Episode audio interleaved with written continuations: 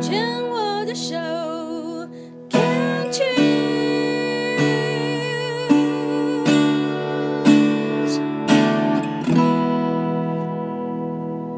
欢迎继续收听黛比的生命花园。病虫害防治第二段要继续跟圆圆来聊一聊。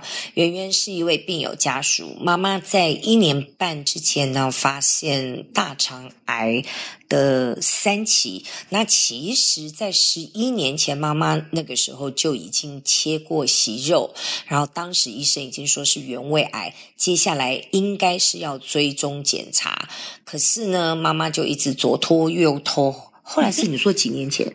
大概三五年前，哦，三五年前又发现有粪便潜粪便潜血，然后呢，从此就变了这个医院的逃犯，可以这样讲吗？可以，可以，哦，就一直都没有回去。后来因为小舅呃自己检查，然后呃有去检查，有割了息肉，妈妈才去做了这个呃进一步的检查。那当时就已经发现。五公分的恶性肿瘤，然后是三期，嗯，然后接下来是化疗。妈妈还拍桌子跟医生吵架，说她不要化疗。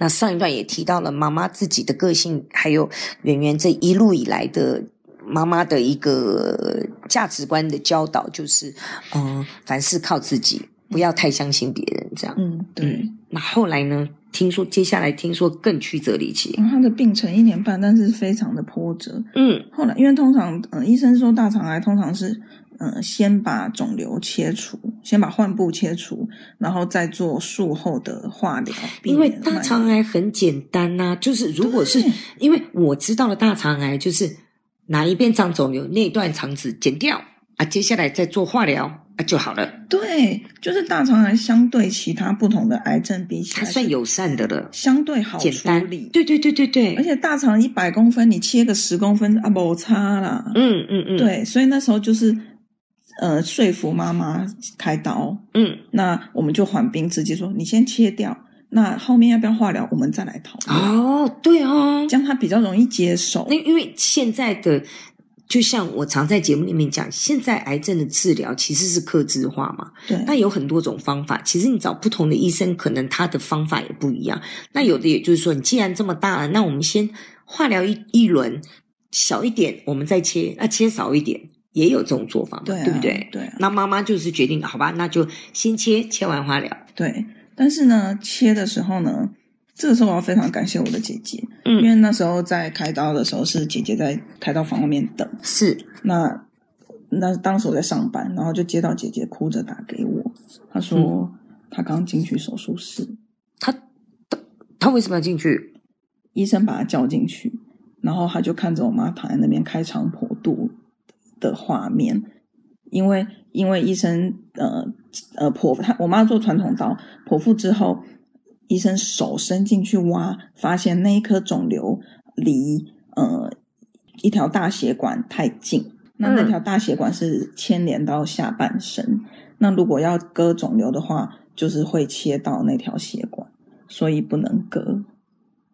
因为嗯，因为因为切肿瘤不是像摘葡萄这样。一颗摘下来就好，他们会肿瘤的可能前后三五公分，还有肿瘤周边的淋巴都要挖干净。对对对对对，那这个这个范围就会影响到那条血管，所以肿瘤切不掉。那诶我我我是不是第一次听到医生叫病人家属进去给你看，然后那。问题是我见不得血，那怎么办呢、啊？所以我觉得我姐真的很伟大。我觉得这个画，这个情节是还有征得同意吗？有有有有有跟跟姐姐姐姐进去的时候，她是知道她要即将看到，但她还是有腿软。那不容易耶。我觉得这个是电影电视情节才会发生的事情诶然后不是。电影电视只是在外面，医生说我们尽力了，那个已经天崩地裂了，你这个还要被叫进去看着你妈妈躺在那边，然后开肠破肚，诶对，还是还跟你说没得切，切不掉。然后，哦，我我们在想，应该是因为嗯，预期要切，那如果说肚子破了又缝起来，人推出来，可能家属会质疑，会医疗纠纷等等，所以医生必须要家属进去看。这个我可以理解，是为了避免不必要的纠纷。但，嗯，好，这个这个我有一点持保留态度。不过都已经发生了，对。那因为割不掉，所以同时医生告诉我们第二个讯息就是要做肠造口。嗯，然后，然后那是我们人生第一次听到造口，说这什么东西啊？然后就立刻赶快 Google。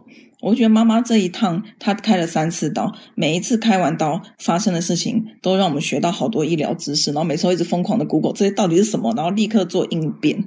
然后自己要先呃消化吸收这些新资讯之后，然后还要在呃妈妈醒来之后，再就是切换模式，戴上不同面对妈妈的面具，去安慰妈妈，然后再跟她用她能够接受的方式说明。所以让妈妈接受长造口这件事情也是费了很大的心心力。然后我们等一下，嗯、所以是。姐姐被叫进去了之后，然后说不行了，然后姐姐就出，就是不能切，对，然后要关起来开长造口，对，然后也就这样就直接开了，对。所以第一次的传统刀其实没有切掉肿瘤，但是是做了长造口，对，而且是在没有经过妈妈同意，没办法就先先给她弄下去了，对。然后你妈妈那种。固执的个性，他不是就会更受害者？觉得你看，你看吧，就说不要开，不要弄。你看西医就这样。对，所以他醒来之后，他摸摸自己肚子，这下面敏感。嗯嗯嗯。那因为我们已经 Google 过了，或者是护护护士有告诉我们是什么东西。其实我们已经已经正在吸收的阶段，但是妈妈是完全就是一个震惊。对啊，然后再告诉他的时候，他同时要接收两个讯息的时候，他我觉得他一下子一下子他的心智状态没有办法承受那么大量的资讯，因为特别是固执的人，他其实需要的就是舒适圈。你一下给他太多太新，特别又是跟自己的身体没有经过他有足够的心理准备好去做改变的，那会更辛苦。对，所以那一段时间。那段现在回想起来，我们可以走过那段时间，就觉得啊、哦，真是不容易耶。嗯那嗯，然后装了罩口之后，就要开始说服他化疗。哦，对，用小一点，然后再切，这样它就离那个血管会比较远嘛，对不对？对，嗯。所以那时候我们就赶快在 Google 说大肠癌的化疗药会有哪些药可以做选择，标靶药会是怎么样怎么样。然后第一次跟血液肿瘤科医师会面的时候，我们真的是胆战心惊，不知道血液肿瘤科医生会说什么，然后妈妈会有什么反应，嗯、这样子。嗯，然后所以总之，呃，血液肿瘤科医生当然是要化疗，因为以医生角度，他是要积极治疗，因为是要把肿瘤缩小，对，才可以再开刀这样子。嗯、那当时。嗯、呃，大肠直肠外科医生是跟他说，先做六次，六次之后，我们再照一次大肠镜，再照一次断层，看看缩小的状况，决定是不是六次就可以再来切。嗯，那可是其实化疗基基本上就是十二次一个一个疗程嘛。对啊，就不是六次就是十二次。嗯、对，对，但是呢，呃，妈妈都只选择她想听的，所以她就一口咬定说。好吧，我就忍耐六次，然后她就说我是因为女儿要我化疗，我配合女儿，然后我就做六次就好，所以她心中只认定六次就结束这一切，他根本就没有压根自己想好的，我就是六次，我六次一定会好。他这这方面他是很乐观，他就觉得 OK，就是六次，然后这。拜托，这是你妈妈的命哎！我就差点讲，这是你妈的命哎！哎，这个哪有需要讨价还价的、啊？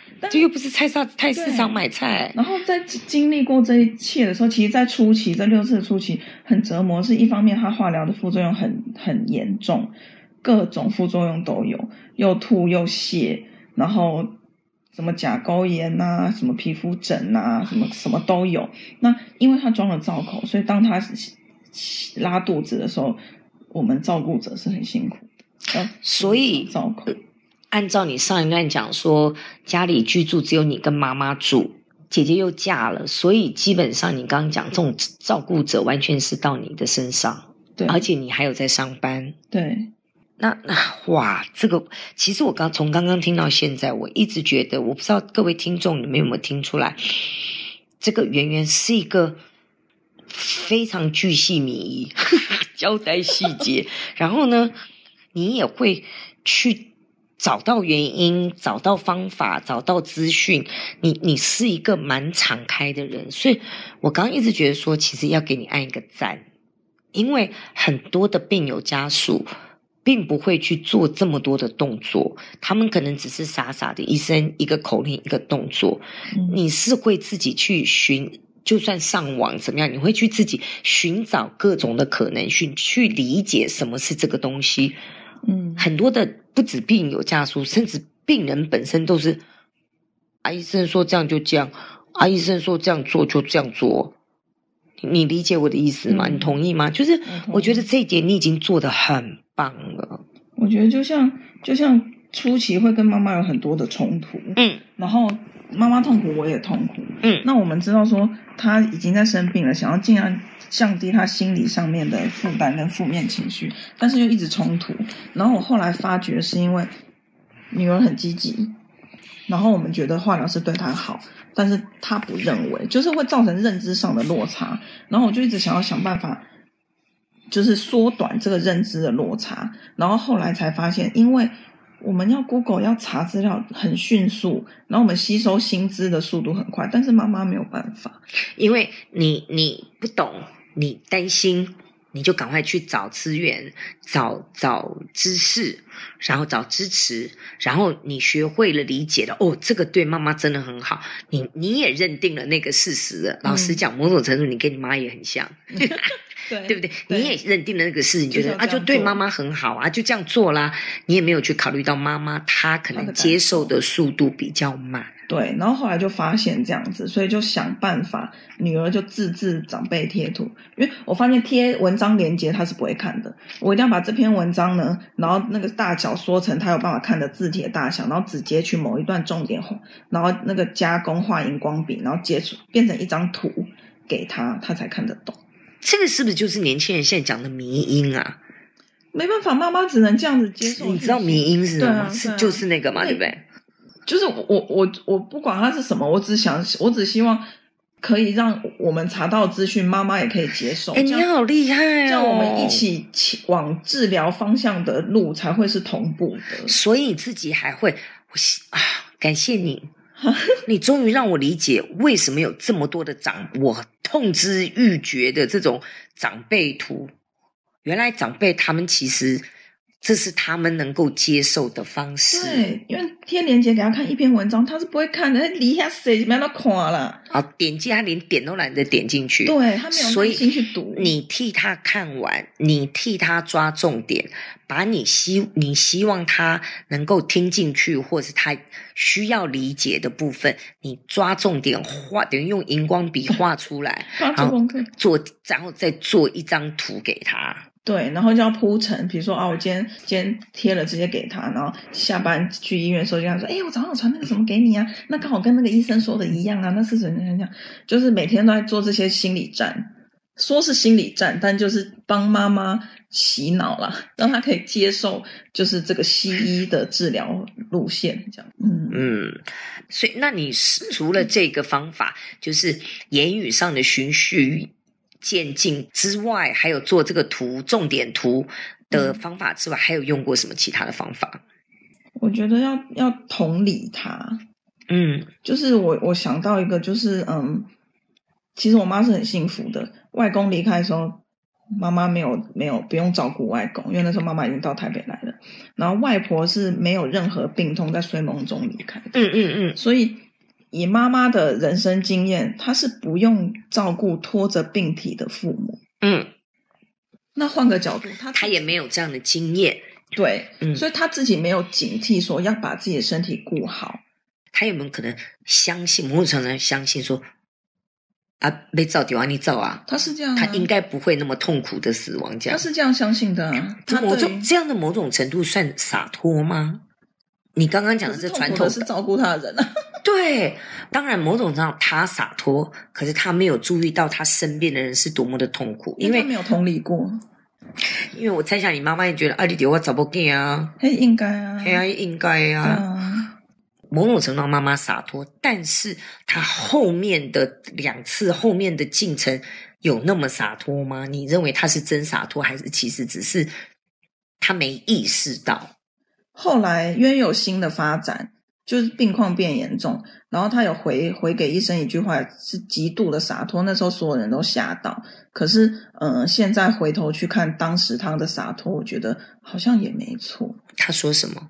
因为后呃直接直接跳跃哦，不行不行，哦，真的吗？先说那个，然后我们要休息一下。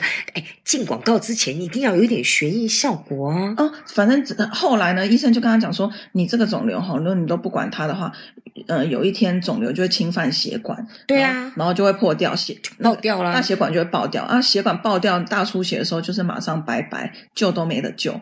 然后我妈就说，那更好啊，更干脆。然后我们就傻爆眼这样，嗯，我有一点不太相信，我觉得那个只是在逞一时的跟医生斗嘴、口舌之勇这样子。我们先休息一下，待会儿再继续给他听下去。